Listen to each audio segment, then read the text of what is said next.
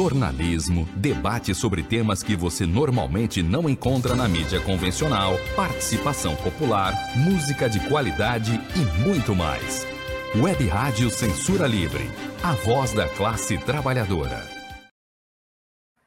Diversidade, ajudando a interpretar e transformar a realidade.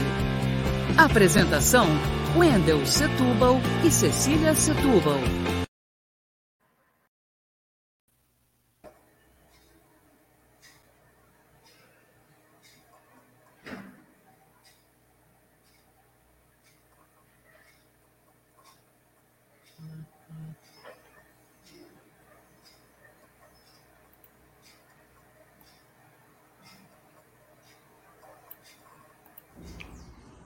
Todo mundo. Eu me chamo Hércules Quintanilha, sou antropólogo, professor de francês. Morei em São Gonçalo durante muitos anos da minha vida. Minha família tem raízes profundas na cidade. E, bom, falar de memória afetiva é falar de uma coisa muito importante para o ser humano, né? Em uma cidade tão carente de de, de, espaços afetivos como é São Gonçalo, você vê assim de uma hora para outra um lugar com a importância do Clube Tamoio desaparecer é muito triste.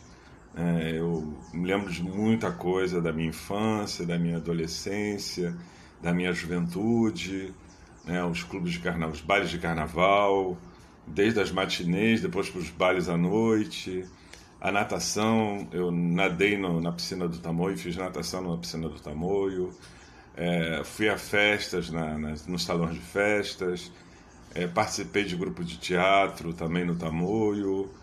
É, enfim, é um, um espaço importante para a cidade, né, que precisava ser revitalizado, democratizado ainda mais.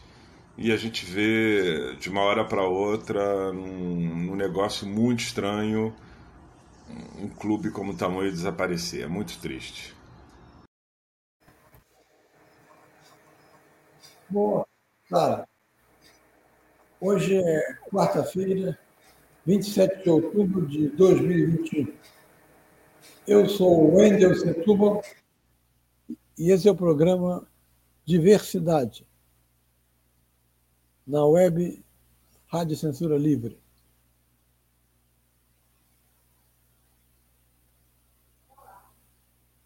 Cecília Setúbal, Contamos com a sua participação, com perguntas, comentários, sugestões, críticas, enfim. Diversidade quer ouvir vocês.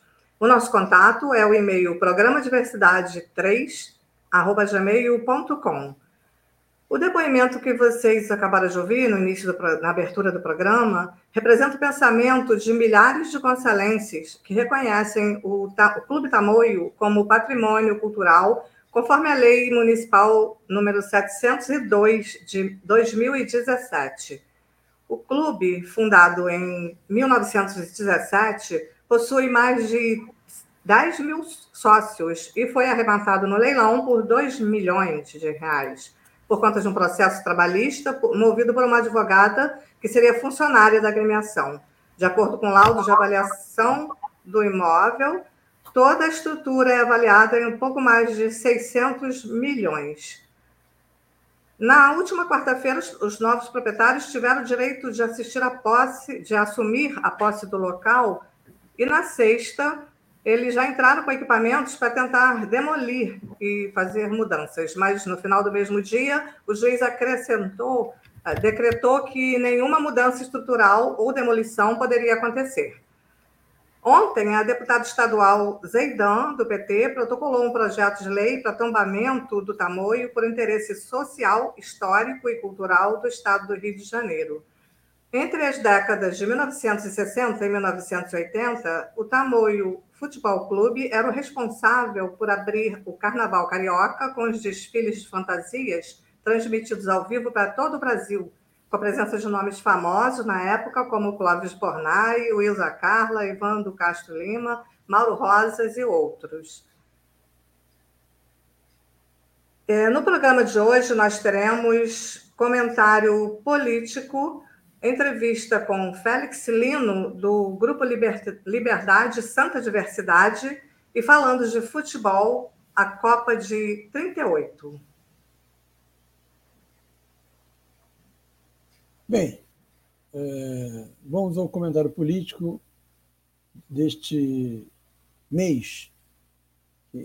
Essa, essa, esse programa é o, é, o, é o último do mês de setembro. Havia uma avaliação de que o, durante o mês de setembro o assunto mais palpitante seria o relatório da CPI feito por Renan Calheiros. Teve o seu impacto, mas o maior impacto foi, na verdade, a mudança de postura da burguesia brasileira em relação ao ministro da Economia, Paulo Guedes. É, Leia Coelho está dando boa tarde, retribuo a Leia oh, boa tarde. O que, que houve para esse rompimento? Na verdade, o, o problema todo foi gerado pelo de onde sairiam os recursos para pagar esse, essa nova versão de, de Bolsa Família. A burguesia não queria que se mexesse no teto de gastos, que é o, o mito que ela faz da, sobre a questão fiscal no Brasil. E vamos recuar um pouco até o governo Fernando Henrique, que foi onde se foi criada a lei de responsabilidade fiscal. Como eu já disse aqui, se eu sou contra a lei da responsabilidade fiscal, eu sou um irresponsável. O problema não é esse. O problema é que, além de, de criarem a lei de responsabilidade fiscal, ela diz você não, o Estado não pode gastar mais do que arrecada, mas deixa por fora o pagamento dos juros dos títulos públicos. Isso daí não entra nessa estranha matemática. Além disso, criaram um conceito que não existe, nunca existiu em, cursos de economia, que é o de superávit primário. Superávit primário é você juntar uma quantidade de, de dinheiro fruto da exportação, da diferença entre exportação e importação, é, recolhimento de impostos, enfim, uma parte do que o governo arrecada, ele congelar o nome de superávit primário para que o tomador de títulos é, veja que o governo tem condições de honrar seus compromissos. Ele não quer o calote. Esse é o valor, é a importância do superávit primário para montar essa estrutura de rigor fiscal. E foi completado no final do governo Temer, do curto governo Temer, com a questão do teto de gastos. Em Brasília já se comenta que Paulo Guedes estaria no MTST, Movimento dos Trabalhadores Sem Teto, porque ele rompeu o teto. Ironias à parte, você observa que há no Brasil um aumento da miséria, filas para comprar osso, um local em São Paulo, na periferia, em que as pessoas vão para o caminhão da, da, da CEAGESP que descarrega é, legumes e frutas não considerados compatíveis para o consumo, e as pessoas vão catar para fazer uma sopa ou se alimentar. Isso tudo é visível para nós, mas a classe dominante brasileira só tem uma, uma visão, a de olhar o teto de gastos. E a situação econômica do país, vamos reiterar aqui, não é boa, porque além do aumento gradativo da inflação, de produtos essenciais, você não tem crescimento econômico do país. Você tem um crescimento de 8% na economia de São Paulo, mas a economia do país, a previsão é de que aumente esse ano 1%. É um crescimento bastante inferior ao dos países da comunidade europeia, ao dos Estados Unidos e principalmente a da China significa então que estaríamos num período de estagnação. Quando a estagnação se combina com a inflação, que não é comum, porque a inflação é mais comum quando há crescimento econômico e todo mundo quer ganhar mais dinheiro, você gera o que se chama de estagflação. Estagnação com inflação. Você tem hoje o pior dos mundos possíveis. Um enorme número de desempregados é, quase propensos a ações violentas para resolver o seu problema alimentício. Aqui houve depoimentos no, no, numa reunião que eu participei ontem de pessoas que estão jogando pedras em ônibus para como uma vingança é, inicial, quase catártica, da, do que sente e não pode exprimir.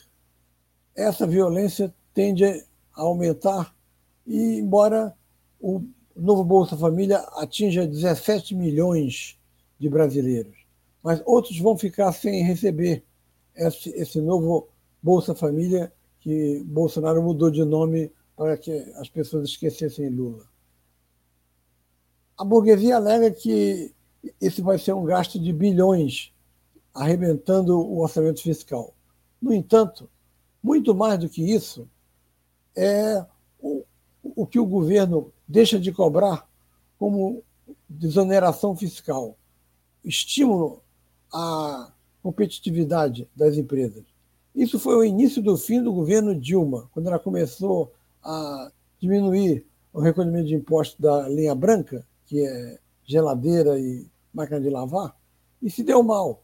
Se deu mal porque os produtos não diminuíam o preço e ela deixou de arrecadar impostos. É isso que está fazendo o governo. O governo deixa de arrecadar uma quantia de impostos que, por si só, se fosse arrecadado menos da metade disso, daria para pagar com, sem problema nenhum esse auxílio emergencial aos mais carentes. Mas a classe dominante determinou que Bolsonaro é um populista e, por isso, não por coincidência, na segunda quinzena de setembro, após o relativo fracasso das, melhor, da segunda quinzena de outubro, relativo fracasso das mobilizações da esquerda, houve um aumento de movimentação em torno da chamada terceira via, que é o que move as organizações Globo, a Fiesp e um conjunto da burguesia brasileira. O PSDB está fazendo, vai fazer prévias. Eduardo Leite e Dória disputam, sem chance para Arthur Virgílio. O presidente do Senado, Pacheco, que enfrenta Bolsonaro na questão da marcação para o seu ex-ministro da Justiça se tornar ministro do STF, ele entrou por um PSD de Kassab e vai ser candidato a presidente. Não tem chance de ganhar, mas o problema desse pessoal não é isso.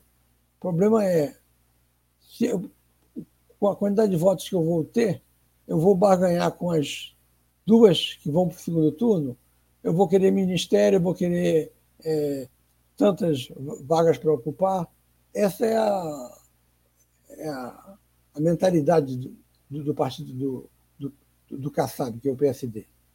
Outro que talvez se lance candidato, se se viabilizar como antipolítico, por, por excelência, é o juiz Sérgio Moro, que na, no seu cargo enquanto juiz foi extremamente político ao privilegiar as incriminações contra Lula para impedi-lo de ser candidato e prendê-lo. Se as pesquisas não forem favoráveis a Sérgio Moura, Moro, ele resolve, então, ser candidato ao Senado por São Paulo, por alguns dos partidos de, de direita. Então, a gente já viu que aumenta a movimentação em torno da terceira via, esperando que um, um desgaste do Bolsonaro diminua as suas intenções de voto e aí o antilulismo possa ser encarnado pela burguesia mais liberal. Houve um fato no, no, no, Mato Grosso no fim de semana que nos leva a pensar. O que, que houve? Uma mulher, é, o marido, que era pastor, faleceu. Ela pediu à funerária que esperasse três dias para o enterro, porque ele tinha dito em 2009 que ficaria três dias é, falecido e ressuscitaria. E ela acreditou. Bom, três dias depois, ela teve que se convencer de que ele não ressuscitou, e a afirmação dela foi que Deus sabe o que faz. O que, que eu quero pegar como exemplo?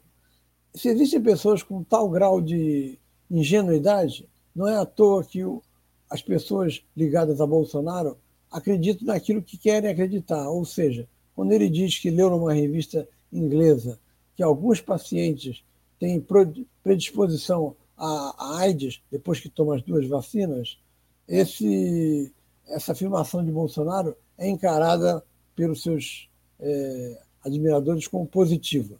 Isso serve também para distrair das questões reais, que são a acusação da CPI e as novas acusações que pipocam diariamente sobre Jair Bolsonaro e sua família.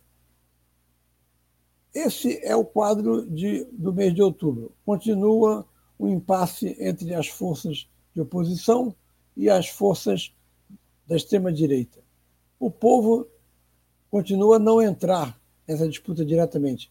Ele se manifesta nas pesquisas de intenção de voto. As pessoas estão com medo de ir para a rua, com medo de serem demitidas, se protestarem. Você nota algumas greves pontuais, localizadas, mas, embora a extrema-esquerda acuse, acute o PT de não quererem mobilização, na verdade existem fatores objetivos que impedem que essa mobilização seja como a esquerda gostaria que fosse. Nós temos novembro aí um mês com três feriados. Não sei se vai ser mantido a data de 15 de novembro para um novo ato de esquerda, mas enfim, é, a partir de novembro você tem dezembro e aí é, entram as férias de Natal, entram janeiro, fevereiro, só depois do, do carnaval começa o ano político no país. E aí, se começar com Bolsonaro e ele mantiver os 20%, ele vai para o segundo turno. Aí a campanha vai ser de um nível extremamente baixo e perigoso. No sábado passado, eu estava em Alcântara numa manifestação contra Bolsonaro e a gente colocou uma faixa grande na, no viaduto. Uma pessoa de direita ligada a Bolsonaro estava à, à margem da aglomeração, assistindo de braço cruzado. Subiu, pegou o carro dele, passou pelo local e queria levar a faixa. As pessoas, quando viram, saíram correndo, subiram pela rampa para impedi-lo de fazer isso. Ele se limitou a cortar a faixa, deu adeuzinho e foi embora. Então, isso mostra que em São Gonçalo, a direita, aliada ao fato de que o governo do capitão Nelson, em termos de marketing, está aparecendo bastante, é um, uma amostra de, de, como a campanha em São Gonçalo pode ser violenta. É, contra as forças progressistas. Este é, esta é a análise política do mês de outubro e nós voltamos a fazer uma análise mais completa no final de novembro. É isso aí. É, bem, agora nós vamos ao nosso intervalo e a gente já volta.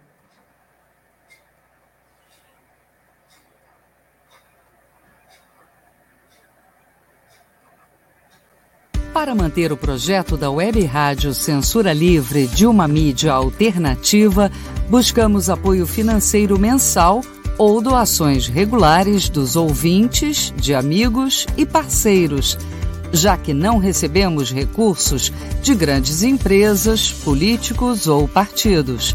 Seja um apoiador regular e ouça o agradecimento no ar durante as edições dos nossos programas.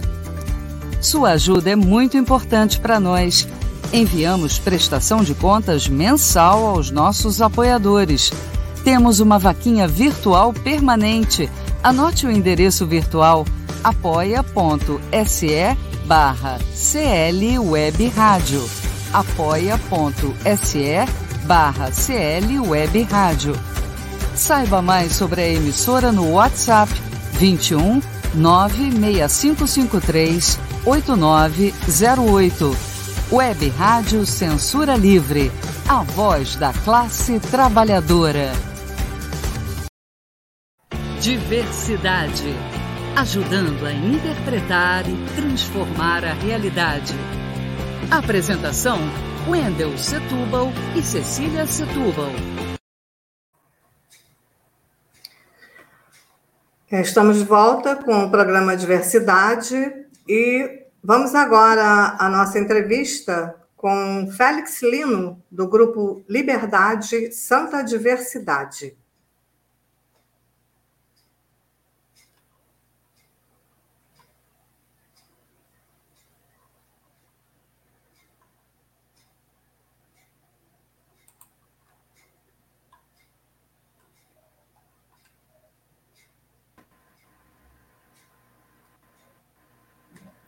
Diversidade. Ajudando a interpretar e transformar a realidade. Apresentação: Wendel Setúbal e Cecília Setúbal.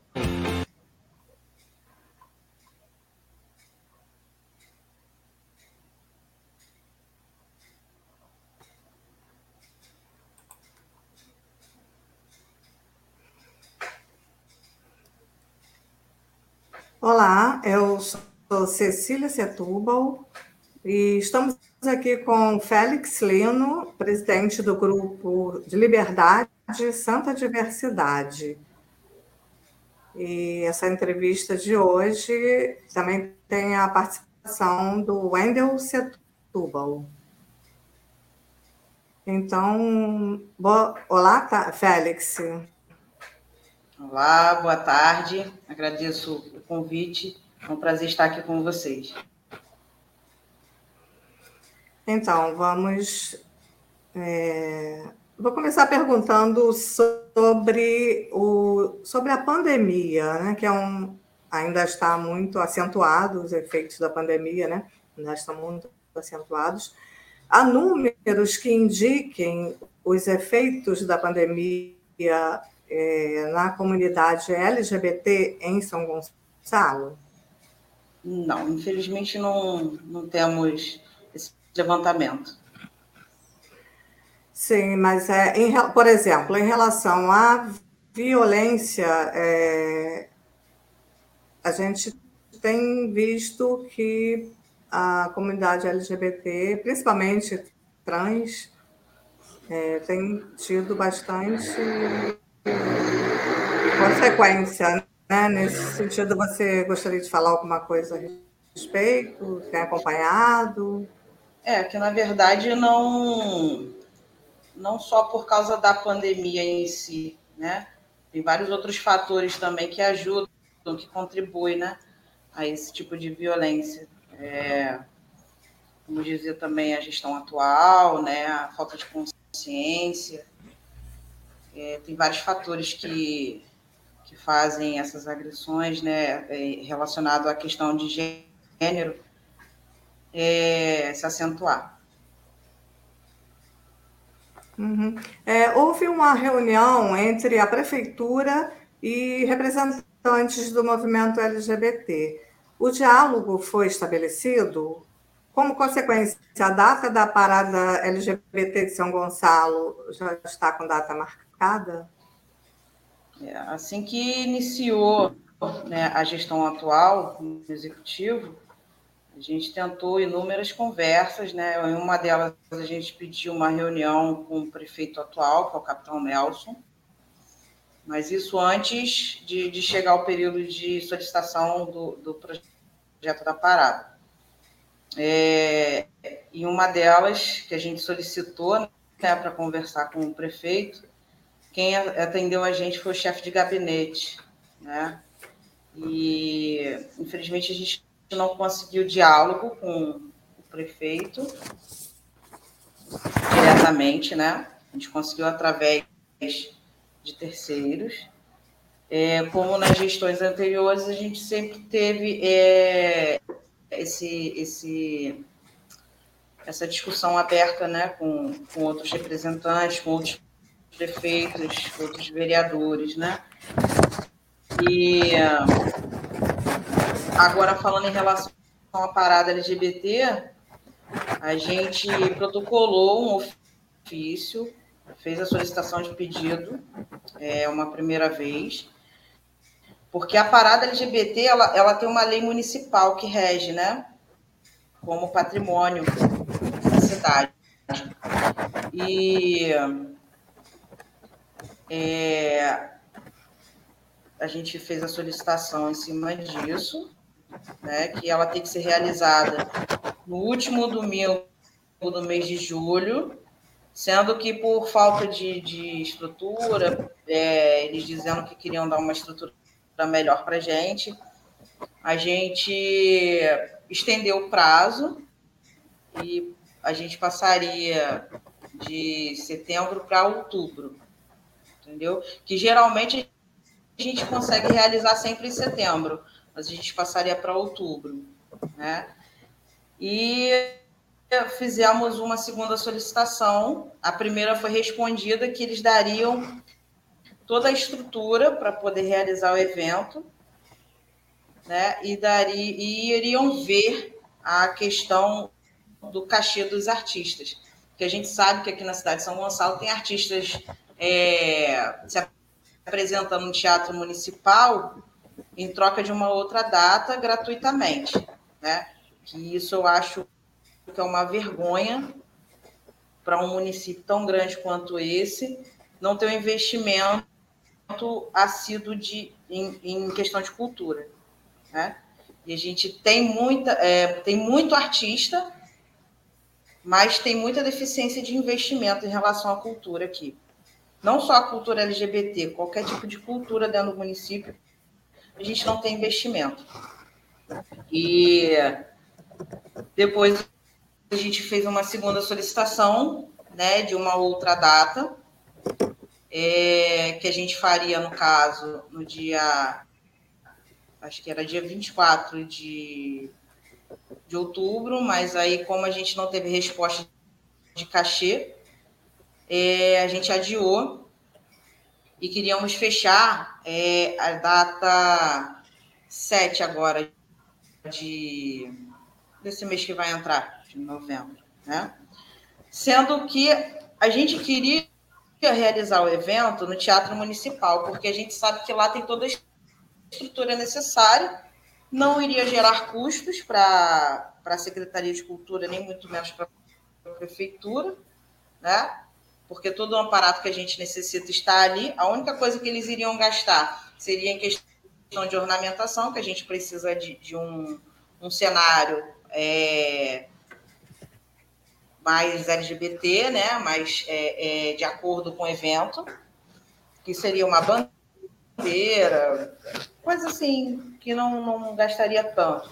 E o cachê dos artistas, porque a gente não concorda dos artistas é, é, se apresentarem sem cachê, embora muitos vêm por amor à causa, eles pedem para participar. Quando é assim, a gente até deixa, entendeu? Mas o certo seria custear porque o artista ele está ali para trabalhar, né? Ele está apresentando o seu trabalho, então ele tem que ser valorizado e a forma da gente valorizar é pagando pelo serviço, né?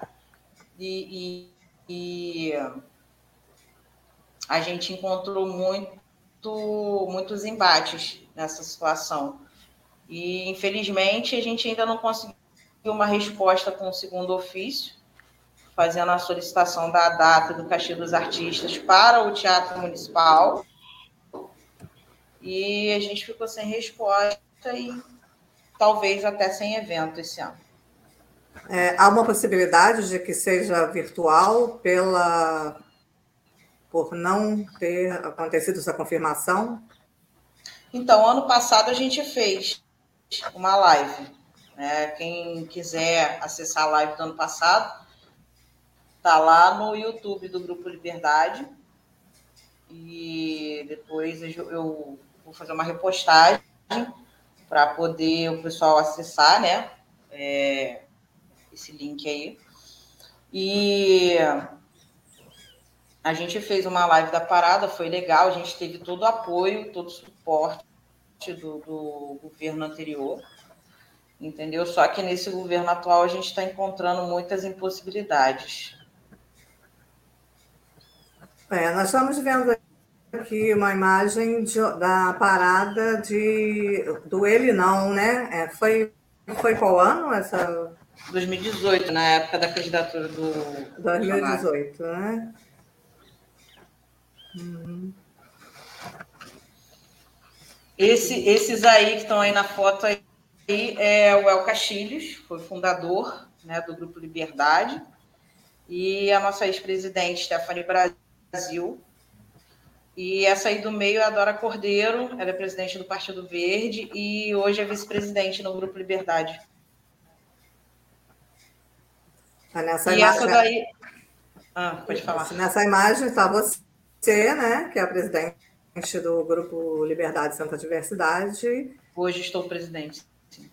Sim. E E, só que na foto anterior, se puder retornar, é, naquela foto anterior foi uma das solicitações que eu fiz, né? Que a gente, não, a outra foto do Beto Baiano. É, foi a primeira solicitação que a gente fez, né? Quando eu apresentei o projeto da parada, tanto que o ofício está na minha mão. E eu pedi para conversar com o secretário Lucas Muniz, que inclusive é antes dele assumir como vereador, né? Como secretário após, ele foi é, queria extinguir a pasta, né? Queria extinguir a Secretaria de Cultura. É, a gente solicitou uma reunião com ele, sendo que quem nos atendeu foi o Beto Baiano. Uhum. Então, Wendel, você gostaria de fazer alguma, algum comentário, alguma pergunta? O microfone. Félix, é, é, me responder. É, olá, Félix, é, seja bem-vindo, obrigado pela é, entrevista. Você não acha que essa necessidade de, de, de que o Estado é, pague o cachê, ou seja, essa dependência financeira não, não faz o movimento perder a sua autonomia, como está perdendo agora, porque não pode marcar devido a, a questão do cachê não, não ter sido resolvida? Como é que você vê isso?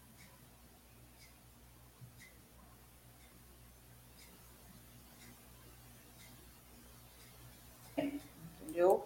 Tem muitas que que até aderem, né, que, que participam bastante, né, a gente já teve ajuda de muitos empresários aqui dentro de São Gonçalo para realizar paradas grandes, né, mas quando é live é uma coisa mais específica, mais, é, mais sucinta, não é aquela movimentação toda que a gente tem quando a gente faz uma parada na rua. Então não há necessidade de, de levantamento assim de custo tão grande, né? visto que é, o evento, por ser menor, a gente consegue reduzir né, a, a, a, o valor a ser destinado para esse evento. E a gente tem uma lei municipal né, que, que diz que, para além de ser um patrimônio municipal, é, movimento cultural, né, a, a, o executivo, juntamente com a secretaria responsável, tem que arcar com os custos total ou pelo menos o parcial do evento. Uhum. É, não estou ouvindo. Para vir, por exemplo, a Valesca Popozuda, ela já foi madrinha né, do, do movimento, né, da parada LGBT, e né, no caso, quando ela vem, ela recebe o cachê, né? Sim. Uhum. É, bom, então. Só que, na verdade, esse cachê da Valesca aí foi de empresários, não foi nada da prefeitura ou da Secretaria de Cultura, não, tá? Ah, entendi. É, eu vou passar para. Tem mais alguma coisa sobre a parada? Não, acho que já. É, no Brasil, há leis que são aprovadas, mas não pegam. Em São Gonçalo, as leis voltadas para a política pública de LGBT, para LGBT, é, elas existem na prática? É, eu vou citar algumas aqui que já foram é, algumas aprovadas, alguma ainda, algumas ainda não. Mas e aí, no caso, você poderia me dizer se essas leis pegaram é, em, 2016, em 2006, a Lei Municipal número 13 contra a discriminação LGBT que estabelece penalidades aos estabelecimentos comerciais que discriminam pessoas de orientação sexual ou identidade de gênero diferente. É, em 2011, a lei que torna a parada LGBT patrimônio da cidade foi definida. É, em 2011, a lei que cria o Dia Municipal de Combate à Homofobia na cidade, 17 de maio. Em 2016, houve uma lei que nomeou a rua Menino Alexandre Tomé Ivo Rajão, o Alexandre Ivo, que foi morto por homofobia por skinheads. E em 2019, o, houve uma, uma proposta de lei, um projeto de lei com sobre o nome social, permitindo aos servidores municipais da cidade utilizar o nome social em suas identificações. Que é, eu observei que em 2021, agora, recente, o vereador Romário Regis apresentou um, um projeto de lei que me parece que é a mesma coisa, não sei se eu estou enganada, com reconhecimento do nome social de pessoas transexuais sexuais e travestis em, em serviços públicos na Prefeitura de São Gonçalo. É, só até gostaria de esclarecer isso, se, se é uma lei diferente, eu não, não entendi bem. É, em 2020, também é, houve uma lei que efetivou o Centro Municipal de Referência especializado na promoção e cidadania LGBT como política pública municipal. É, você poderia falar um pouquinho sobre essas leis, se você acha que pegou, se não pegou? Bom, pegar, pegou, né? Mas a gente precisa fazer, às vezes, pressão popular, né, para poder se fazer valer, muitas das vezes, assim como qualquer outra lei. Né, que a gente vê que, que existe, mas que não é seguido à risca, né, e a gente tem que fazer pressão popular para poder os legisladores é, fazerem seu trabalho. Agora, falando sobre as leis, né? É, deixa eu ver aqui as minhas anotações. É, sobre a Lei 13 de 2006, do vereador José Augusto, né? Penalidade a comércios por discriminação por orientação ou identidade de gênero e ou identidade de gênero.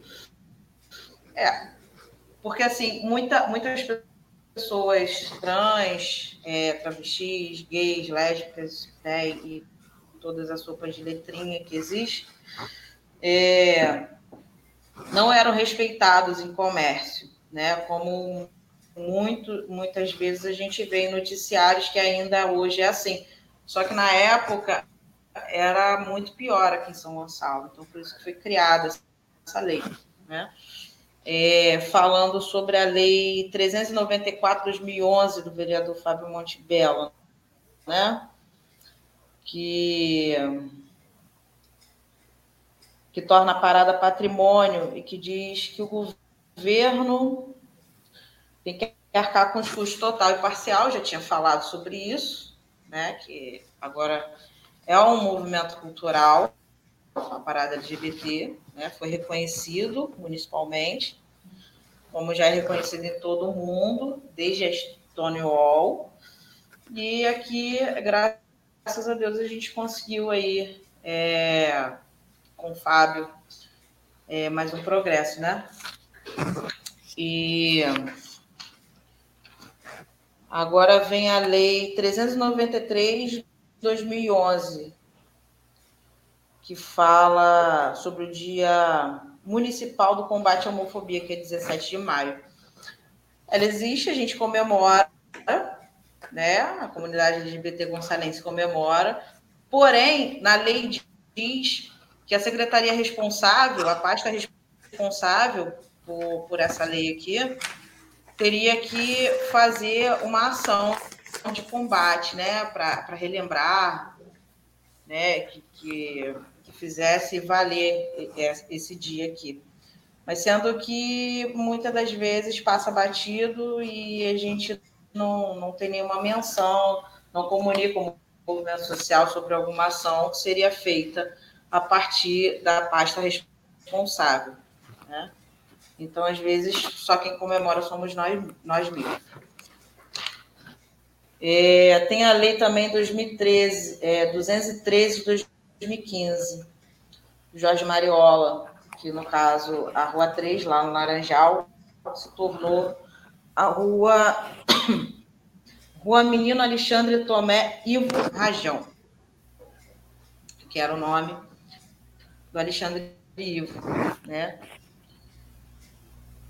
É, tem a lei também que foi do Lecinho, né, de 2019, que agora eu vou explicar sobre essa lei do Lecinho e vou explicar sobre a lei do projeto de lei do, do Romário Regis. Essa lei do Lecinho aqui, ela é para servidores, né, servidores públicos da cidade, poderem usar seu nome social, seu crachá, sua identificação, quanto funcionário público. Por exemplo, eu me chamava Beatriz, certo? E quando eu ainda não tinha documentação, um exemplo, eu não sou funcionário público, mas eu não tinha documentação como Félix, né? Então, se eu quisesse ser chamado como Félix, na minha identificação, eu poderia colocar o meu nome, entendeu? Não precisaria ser chamado pelo nome civil. Que na época dessa lei aqui, a gente ainda não tinha, vamos dizer assim, a obrigatoriedade que os cartórios têm hoje de fazer é, a, a, certificação civil né, do indivíduo trans. E também foi um avanço que conseguimos.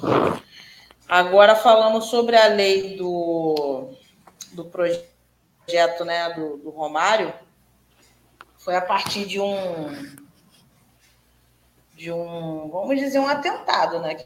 Aquilo ali foi o fim da picada o que aconteceu. A gente teve uma ativista é, trans que ela foi é, solicitar um serviço público de saúde. Ela foi num posto de saúde para marcar um atendimento e simplesmente o seu nome social não foi respeitado.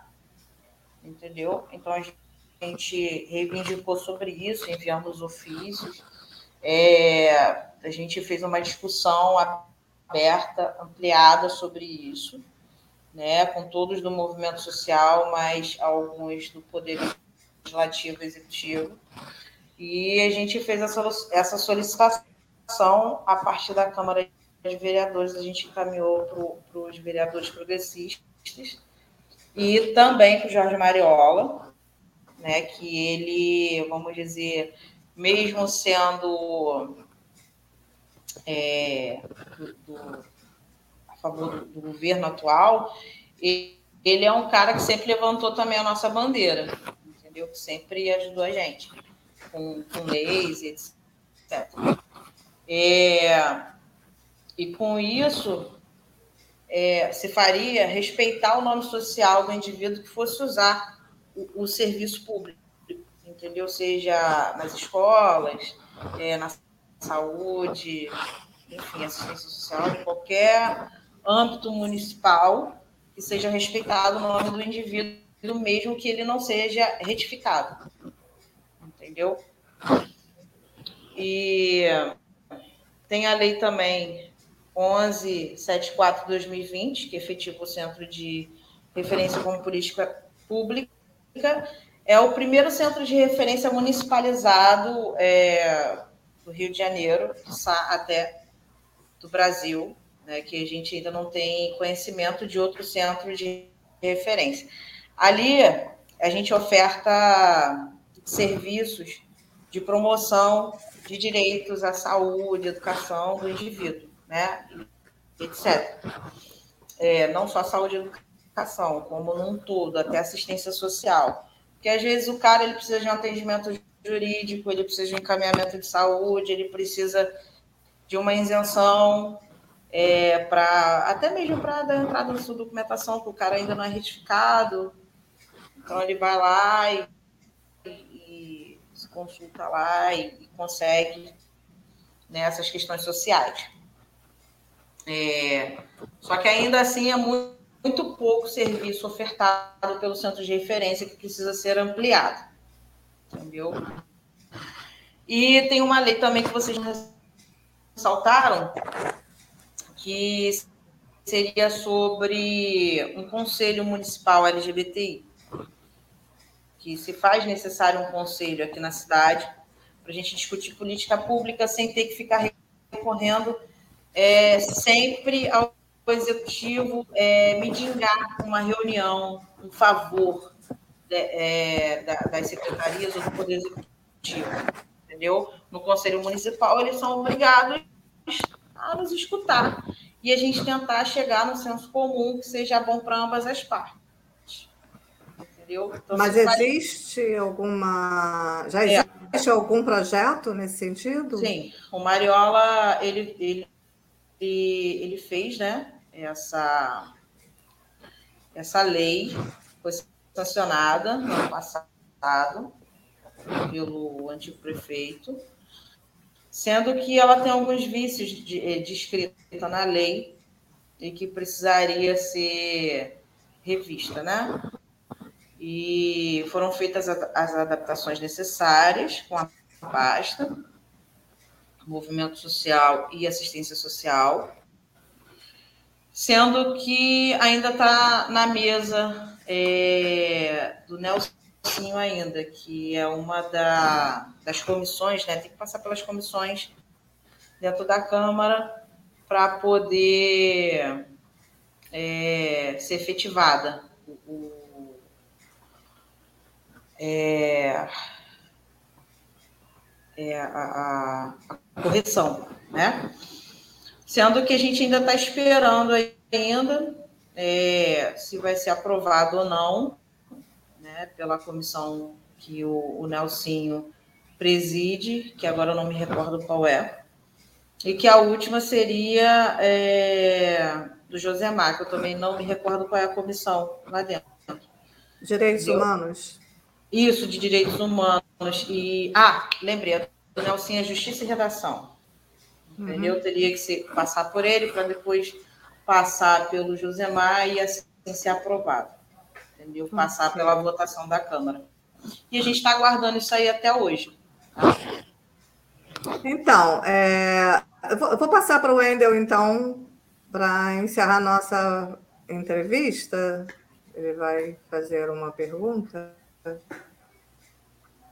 Sim. É, mais uma vez agradeço a, a recepção do, do Félix.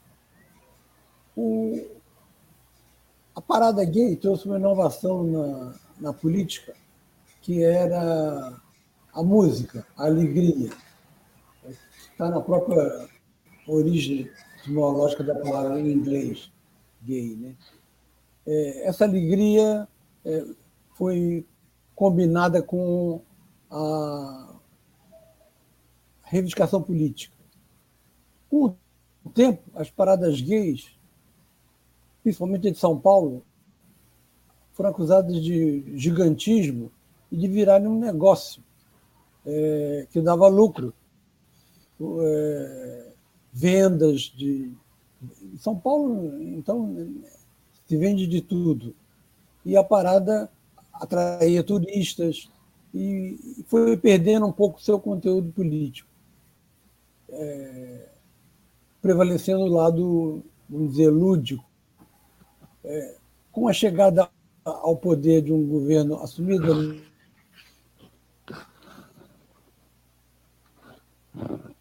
de filhotes aqui em São Gonçalo, que é o capitão Nelson, é, isso começa a se alterar.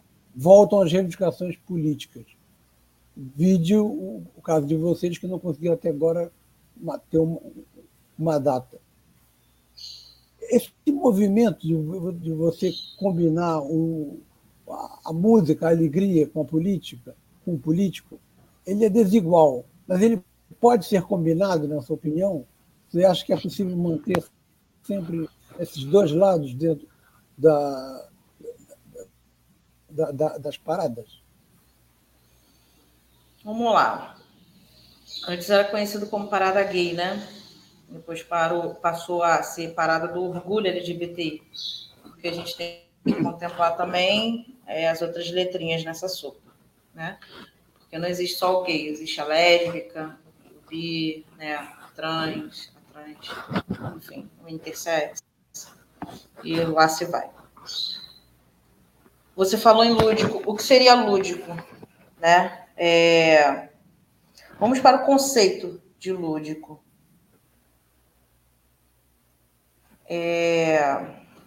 Que no caso é a liberdade de, de daquilo que é estimulado através de algo. Certo? Uhum. Isso é lúdico. O pensamento de lúdico, né, é, no caso, a essência do, do pensamento lúdico é. Espera aí, só um minutinho aqui.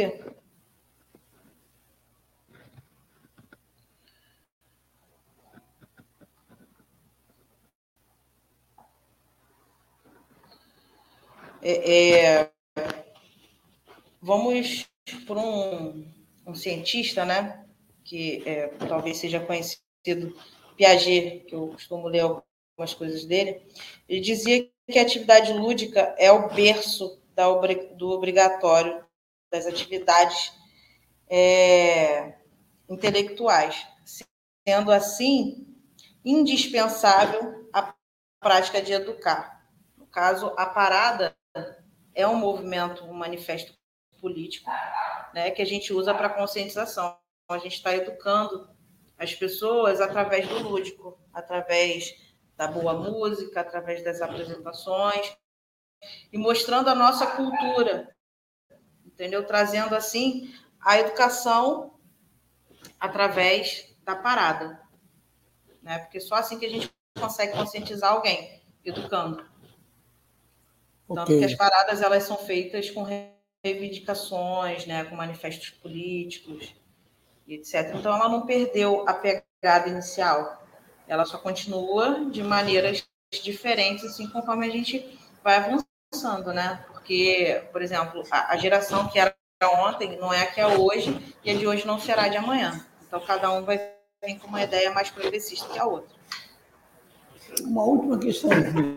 É, da, da, região metropolitana, Baixada, São Gonçalo, Niterói, é, só São Gonçalo que ainda não fez a sua parada? Assim, eu não tenho domínio sobre os outros municípios, né? Mas parece que Itaboraí também não fez. Cachoeira de Macacu também não fez, entendeu? Tem várias outras cidades que não fizeram ainda. Uhum. Da minha parte, ok. Obrigado pela, pela entrevista. Cecília. Então, você quer deixar algum, algum contato do grupo ou da, algum contato importante para ser passado para o público? É, no caso, nós temos as redes sociais, quem quiser acompanhar a gente lá, é Grupo Liberdade SD no Instagram. É, temos o Portal Liberdade também no Facebook. E temos o Grupo Liberdade barra Santa Diversidade, que é uma outra página que também tem vários conteúdos também de paradas, né, de, de eventos passados. Vocês podem acompanhar lá. Tem as minhas redes sociais, que Félix Lino, oficial. É só procurar que vocês vão achar lá, tanto Facebook, Instagram, YouTube. Eu estou lá. O que precisar da gente, a gente está aqui. Só mandar mensagem lá no direct no Instagram, no Instagram que a gente responde. Tá ok, Félix. Muito obrigada pela entrevista.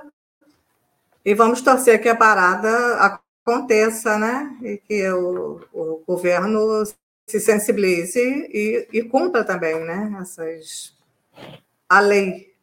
É, agora a gente tem que evitar perder os direitos conquistados né, e lutar para ampliar os direitos para as próximas gerações. E espero que esse governo aí, eles pelo menos queiram nos ouvir, né?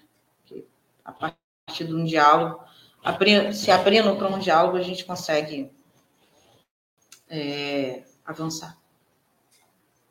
Ok. A gente encerra então essa entrevista de hoje. Muito obrigada a todos. Obrigada. Diversidade. Ajudando a interpretar e transformar a realidade. Apresentação: Wendel Setúbal e Cecília Setúbal.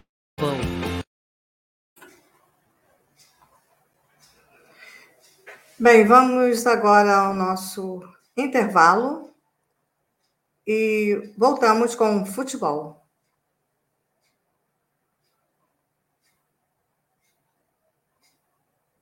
Acompanhe a programação da Web Rádio Censura Livre no site www.clwebradio.com, no aplicativo exclusivo para ouvir rádio no celular, tablet e Smart TV.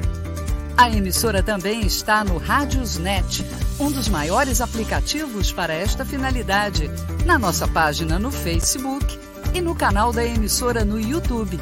Acesse o nosso canal escrevendo youtube.com barra C barra Censura Livre. Tudo junto. Inscreva-se no canal e acione o sininho para receber as notificações de novos vídeos. Web Rádio Censura Livre. A voz da classe trabalhadora.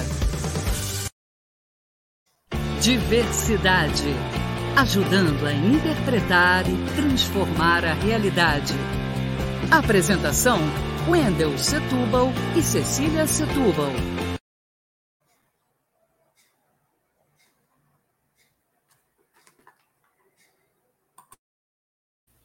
É, vamos falar sobre futebol, a crônica de futebol. Por que, que eu menciono as Copas do Mundo, começando com a de 38, dado que houve duas Copas anteriores? Porque, na verdade, o Brasil só começa a participar com chance de competir na Copa de 38. Em 30, no Uruguai, em 34, na Itália, havia muita divergência entre as federações do Rio e de São Paulo e não ia a seleção brasileira dos melhores, ia parte da seleção. Havia ainda a questão de, de definir o profissionalismo ou o amadorismo, que ainda havia essa fase de transição. E um detalhe: não eram permitidos negros, jogadores negros na seleção. Por isso eram seleções bem fracas. O porta-voz da delegação da Copa do Mundo de 1934 cantou com muito fervor o hino fascista na Itália. É, isso é, é, o que afirma Tomás Mazzoni no História do Futebol no Brasil, da editora Leia, de São Paulo.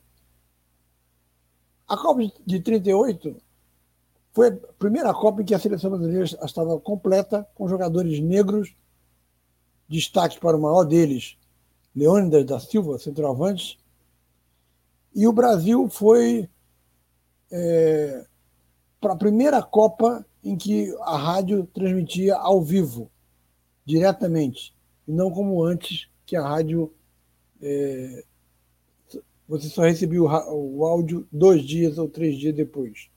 No caso da TV, isso vai acontecer em 1970, a primeira Copa transmitida ao vivo para todo mundo pela TV. No rádio foi a de, de 38. E tinha então o locutor Gagliano Neto, que era o locutor de São Paulo. Bem, o Brasil começou a Copa de 38 ganhando da Polônia por 6 a 5. O sistema de tática do Brasil, a tática que o Brasil utilizava, era, digamos, primitiva. O técnico era querido pelos jogadores, mas era um técnico limitado, Ademar Pimenta. Ademar Pimenta vira depois comentarista da Rádio Mauá, comentando os, os jogos irradiados por Orlando Batista, que era um, um locutor muito perspicaz. Ele percebeu que não tinha como competir em estrutura com a, a Rádio Globo e a Rádio Tupi, então o que fez a Rádio Mauá? Ele transmitia jogos do Vasco, que era a segunda torcida do, país, do, do Rio de Janeiro. E transmitindo os jogos do Vasco, ele tinha a audiência garantida e as, a Tupi e a é, Globo e a Continental também, esqueci que tem uma de, que de, uh, jogos de futebol, que se engalfinhassem lá no Maracanã. Muito bem.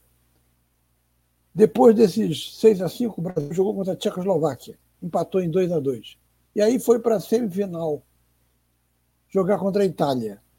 O Brasil perde o jogo de 2 a 1 Ele chega a abrir a, contagem, se não me engano, acho que foi Patesco, o atacante que fez o primeiro gol.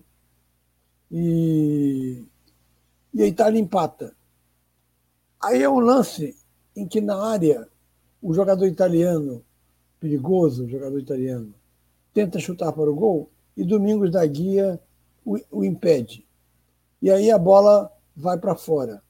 Quando a bola vai para fora, o Domingos da Guia, talvez irritado pela persistência do italiano, Domingos da Guia foi um dos maiores zagueiros da história do Brasil.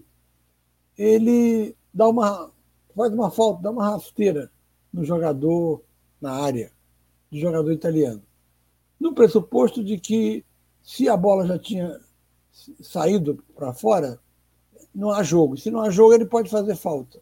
Não foi esse o entendimento do juiz que marcou pênalti. E aí a Itália marcou o gol, ganhou de 2 a 1, desclassificando o Brasil. O Brasil depois ganha de 4 a 2 da Suécia e garante o terceiro lugar. Bom, mais tarde, no, nos anos 40, não houve Copa do Mundo por causa da guerra. O grande jogador do, do Brasil na década de 40 foi um jogador do Botafogo chamado Heleno de Freitas. Só em 1950, recepcionando as, as delegações com a Copa no Brasil e com a inauguração do Maracanã, é que o Brasil volta a ter chances, porque tinha um time de alto nível, é, vizinho, nascido em São Gonçalo, no, com camisa 10, o meio-campo Jair da Rosa Pinto, o goleiro Barbosa do Vasco, o jogador ala esquerda, Bigode, direita, do, também do Vasco. A seleção de 50 era uma seleção bastante superior e favorita. Só que no final contra o Uruguai, essa é uma história que a gente vai contar.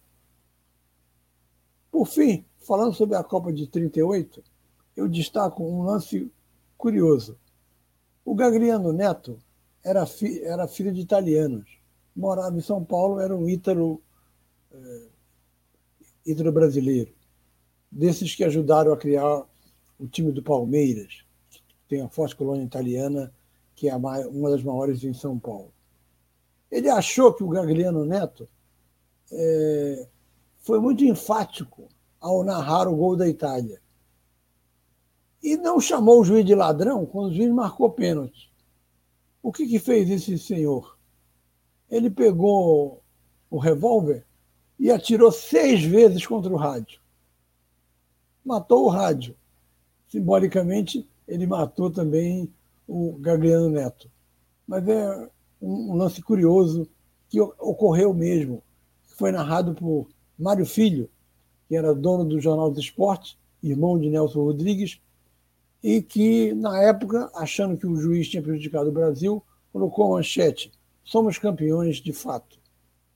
Isso que ocorre em 38 vai se repetir em 78, quando o treinador do Brasil, Cláudio Coutinho, que treinava o Flamengo, é, por causa de uma atitude de corrupção da seleção do Peru, se vendeu aos argentinos para que os argentinos goleassem e ultrapassassem o saldo de gols do Brasil e se classificassem para semifinal, é, levou o treinador Cláudio Coutinho a dizer que o Brasil era campeão moral.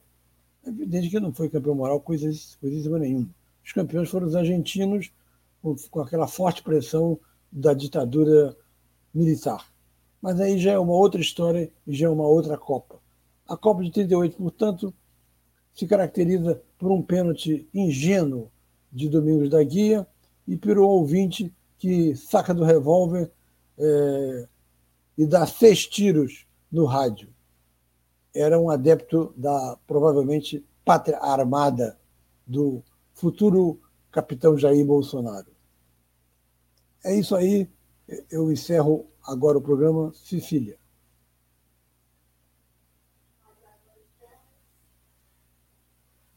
Nós agradecemos a sua participação e esperamos vocês na próxima quarta-feira, às 5 da tarde. Programa Diversidade, Web Rádio Censura Livre. Até lá.